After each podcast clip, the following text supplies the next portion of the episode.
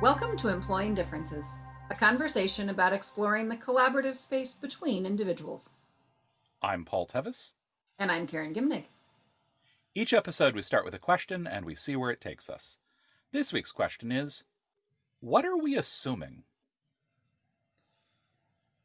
And I think we're going to go today mostly with sort of individual experience within a group, although groups do this too. But we we were talking before we hit re- the record button on this episode about um, a client I was working with who sort of led with, "I want to get these other people to do things differently." I, I'm I'm ending up having to do a lot of work, and if other people would do these things, then that would solve my problem. And as we sort of explored it, I said, "Well, what I'm hearing is that you would like to be doing less work." Yep, yep, that's what I want.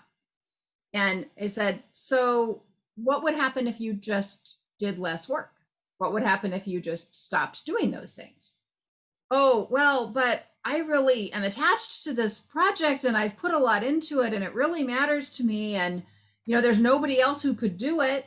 And if I, you know, got hit by a bus, it would all just fall apart.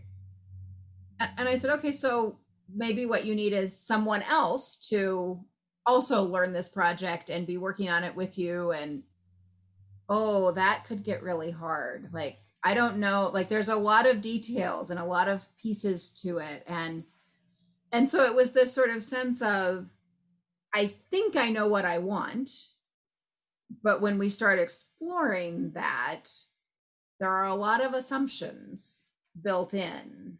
And and paul i'm going to pass it to you for your sort of analysis of this yeah. So this is a thing that uh, that I see a lot. I mean, and, I, and I'm aware of how I do a lot, and it's it's a it's a thing that's there. We get caught in this dilemma that we often don't realize, where we have a thing that we want to do, and this happens, as you point out, both individually and collectively where we say, "Hey, we want to go do this new thing. We want to learn this new skill. We want to we want to work in this new way. We want to be more collaborative. We want to uh, we want to hand off this work to somebody else. We want to delegate. Whatever it is, right? There's this thing that we can see that if we could do it, it would make our lives better.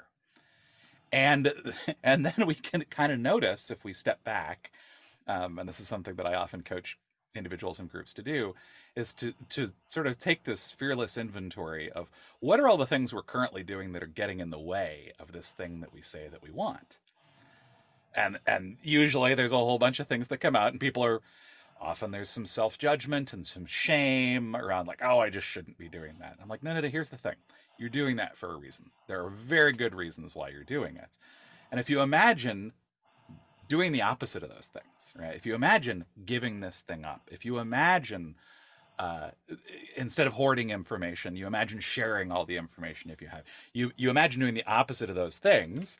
One of the things that exposes is all of the stuff that we're afraid will happen, that we are deeply committed to protecting ourselves from because that's what's usually going on. When we have this thing that we're trying to get better at or trying to shift towards and we're not making progress towards it it indicates we have some sort of non-conscious self-protective assumptions and commitments to uh, to something that that is threatening in a way we don't realize. And kind of what you were talking about working with this client was you were starting to sort of pull back the curtain on some of these things and reveal what was hidden before. It was there, but it wasn't made explicit. And also revealing these assumptions about the way the world works, the way that who we are, things like that, that are, as we've talked about on the show before, deeply patterned behaviors, things that we've picked up at various points and that are generally useful to us. It just so happens that in this particular situation, with this particular change we're trying to make, those assumptions are leading to these counterproductive behaviors that are getting in the way of the change that we want. But those assumptions are also fueling the self protective behaviors that 90% of the time are actually really good ideas. Uh, and so, and so, part of uh, what I end up doing is ex- in these situations is exactly what you did, kind of revealing the larger scope of these are these two things that are in tension, and so, what are we assuming that's under that, that's contributing to that tension? Because once we start to recognize what we're assuming, we can start to question it we can start to work with it. Yeah and and just to say it in a slightly different way that occurs to me is we've got this whole box of things in our brains that we don't have to think about. We know Mhm. these things are true. We know this is the way the world works. We know this is the way people behave. We know this is the right thing and if we just emptied the box and got rid of them we'd go crazy. Chaos would arrive because we would have no sort of boundaries no borders. I mean it would be like you know taking all the lines off the highway and just letting everybody drive everywhere. We Mhm. wouldn't have that. Like that those are the automatic things that keep us from having to consider 5,000 possibilities and criteria and make every single decision those are sort of automatically made decisions that keep us functioning so Mhm. that we can focus our energy on these few things that we don't know. So we know all this stuff. And and what we're saying is that a percentage of the stuff in that box isn't actually true anymore or isn't true enough or isn't useful enough. And so the question is when when we're stuck when we're like okay we're trying to make a shift either as a group or as an individual we're trying to make a shift. And we can't because this stuff's in the way. We need to look at each one of those things. And what are the mm-hmm. assumptions? And a lot of the time we're going to say yeah that's that's really a real thing. You know i, I got to keep my job. Like I, I can't do things between eight and five because i need an income. And i can look at that every which way and occasionally people look at it and go you know what? I don't actually need that income and i can go somewhere else. But most of us are going to end up deciding yep i i actually as much as i want to make this change i still want to pay the electric bills. I still want to keep my house. I still want to live the lifestyle i'm living. I'm going to keep this job. Or whatever the things are. A huge percentage of them when we take them out we hold them in our hands and we put them in front of ourselves and we look at them we're going to go yep that's a real true thing but some of them and this is the secret to making changes some of them we're going to look at and go maybe not maybe for me- that thing doesn't have to be Yeah, for me it's it's as it's not as true as I seem to believe that it is in this particular situation. Mhm. What usually happens is that we're overgeneralizing, right? That we're we're taking these things that are usually true, but making them truer than they actually are in the way in the in the current moment in the thing that we're in. So like I'm going to go back to the example you were bringing up of this person who was saying like I'd really like to I'd like to not work quite so hard on these things. I'd like someone else to take these. But also, I have this commitment to maintaining something about the quality of this, right? And and there's some assumptions embedded in there, um, which have varying degrees of truth in them. So one of them is like there's an assumption that um, no one else could do this as well as I do, ever, right? And and here's the thing that might be true right now. Nobody else in the group can do it as well as I can right now. But the assumption is that no one could ever do it as well as I could. And there is some question in there. There's another assumption in there, which is that it needs to be done as well as I am doing it now for it to be at all valuable right? That there there that's an assumption right? And that may again may or may not be true. Where we get stuck is this idea that um, we simply believe these things are true. We don't question them because they're usually non-conscious right? It's it, it- we're not talking about them. We're not bringing them up. And, and so in the situation you were talking about we're bringing this thing forward and saying so it seems like this is at play. That's a place where we can start to interrogate it and go huh maybe it's not as true as I seem to be behaving as it is. Because that's the other part is that we can we can say, "Oh, I don't actually believe that." But all of our behaviors are uh, imply that we we are acting as though that it is true. And that's where that's often where that place of shame and self-judgment comes in where it's like, "I don't actually believe this. Why do I keep doing this thing?"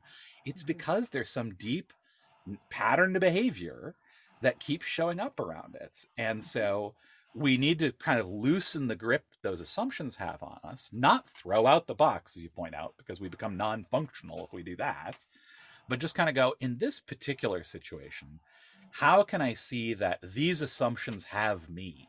It's not that I have them, they've got me. Mhm. Yeah.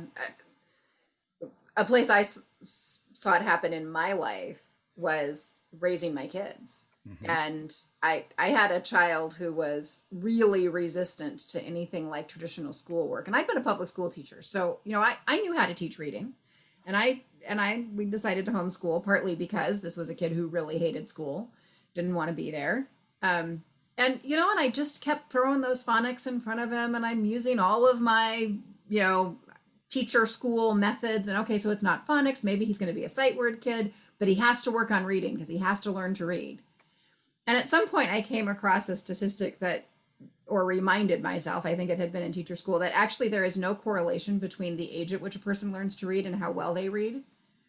And that this, you know, the societal norm of kids should be reading by kindergarten or kids should be reading by a certain age, that that like I was working that assumption and I just kept trying to get him mm-hmm. to do things that he didn't want to do. And and and he was my absolute best teacher in life ever because he resisted that stuff and he just wasn't going to let me go along you know push him in that direction. He knew it wasn't right. And then at some point he was about seven and had never read a sentence really in his life and got interested in comic books and started reading calvin and hobbes. And three months later he was reading narnia and the kid was a phenomenal reader and ended up with an incredible vocabulary.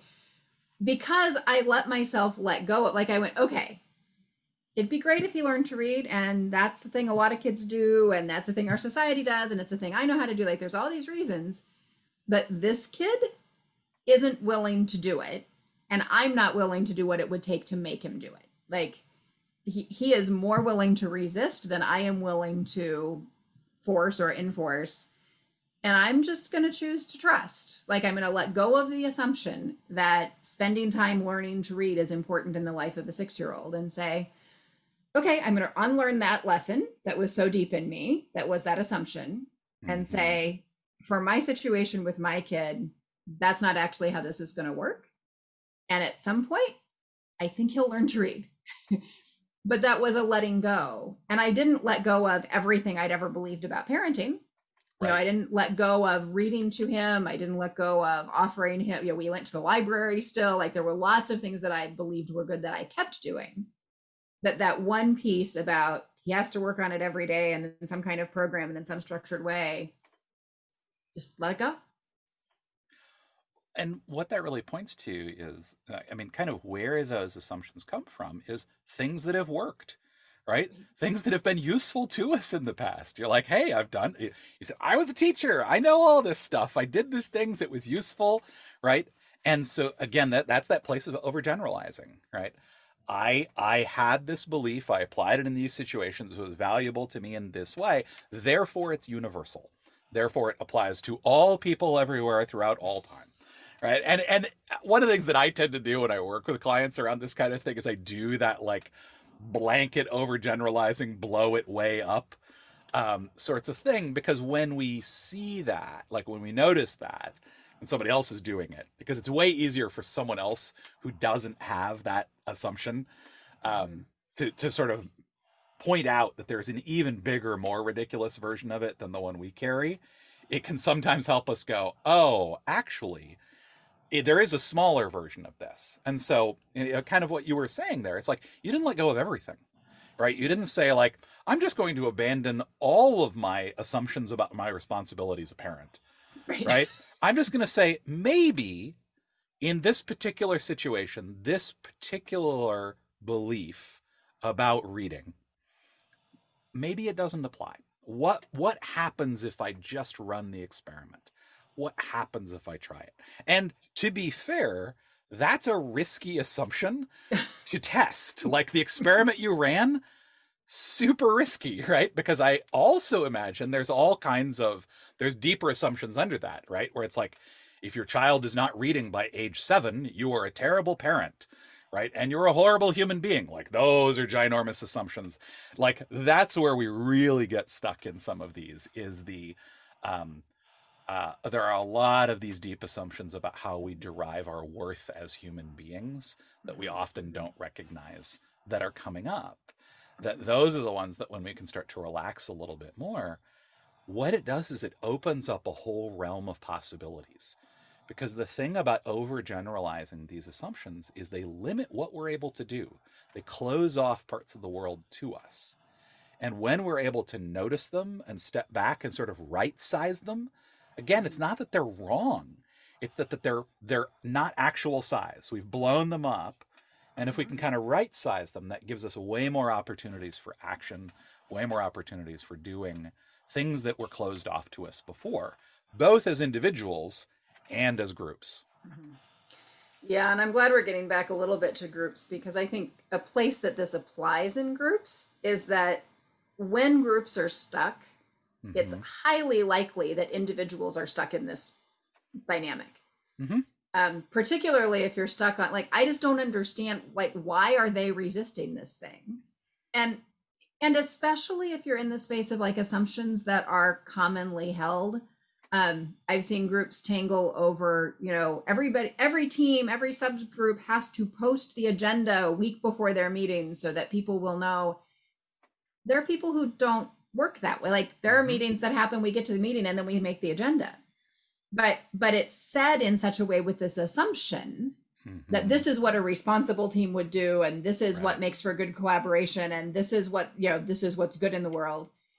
And and it probably is for someone like the person proposing it it probably does work for them mm-hmm. and they're making assumptions that it works for everyone and that it's the best way to run a meeting and so on and so forth and there's a fair chance that the other side of that doesn't get said and this is where you want to have that culture of curiosity the culture of mm-hmm. feedback the culture where people can say mm-hmm. what they're feeling because you've got you know eh, i can kind of guess that in any room where somebody is saying okay we should have a policy that every agenda has to be posted a week before there is someone in the room who would be held by that rule sort of shrinking and going oh i hate this job i don't want to do this this is like their their, their motivation and buy-in is tanking mm-hmm.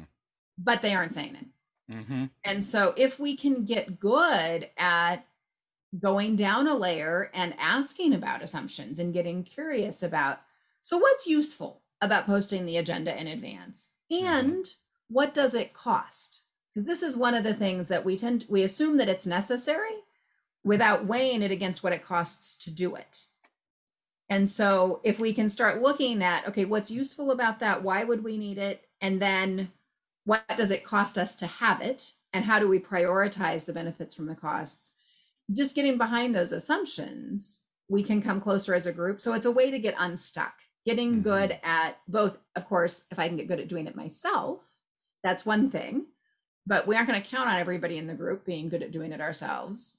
It's actually super helpful if there are others in the group that are, you know, in a respectful and caring way, able to get into the curiosity of that and ask those questions that it often helps unstick the group. Mm-hmm. And it comes back to a thing that we talk about a lot on the show, which is that conflict as a prompt for getting curious about something, right? This is a signal that it's useful for us to do. Because as you point out, like 90% of the time, we have these assumptions that are useful to us and they allow us to not have to think about stuff. And so we don't have to spend every every planning session for every meeting deriving from first principles uh, how we ought to build an agenda and what would be useful for us. Most of the time we just do what works, what uh, what we assume will work. And when we hit that point of conflict, in groups, it's usually conflict and tension between individuals. But in the example we kind of started with, in individuals, it's that tension between the thing that I say that I want and what I'm currently doing. Like both of those are tension points, are, are conflict points that prompt us to get curious about what's behind those things. Mm-hmm. That that's when it makes sense to slow down and ask, okay, if we're caught in this dilemma, what must we be assuming that we can start to work with? Mm-hmm. So, just to sum up where we've been, we're proposing that all of us go through life with a box of assumptions that that we need that are useful and helpful and make life simple enough to be functional and free up mm-hmm. space for the stuff we do have to think about and decide. And that most of those are really, really useful, and some of them aren't. And so when we find ourselves in a situation where we're either in an internal conflict, I want to change this thing in my life and I keep not changing it, what's going on here? Or we're in a group where something's being proposed and there's some conflict about that, a really useful thing to do is to look for what's in that box. Like, sort of take the lid off that box and go, what's in there? That are things that we assume, that are our norms, that are the ways that we function, that are getting in the way of this change or this conversation or this connection. What's getting in the way of the thing we want? And then just take it out and look at it is it a thing that actually is true and needed and necessary? Or is it not at all true and not at all necessary, or more likely, not so relevant to this situation as I was thinking it was, or or a thing that we want to prioritize differently, like we want to bring it into consciousness so that we can decide how to prioritize it with the other thing that we want. And when we can do that and get really curious about it, we can get unstuck and able to make the changes that we're looking to make. Yeah. Well, that's going to do it for us today. Until next time, I'm Paul Tevis. And I'm Karen Gimnig. And this has been Employing Differences.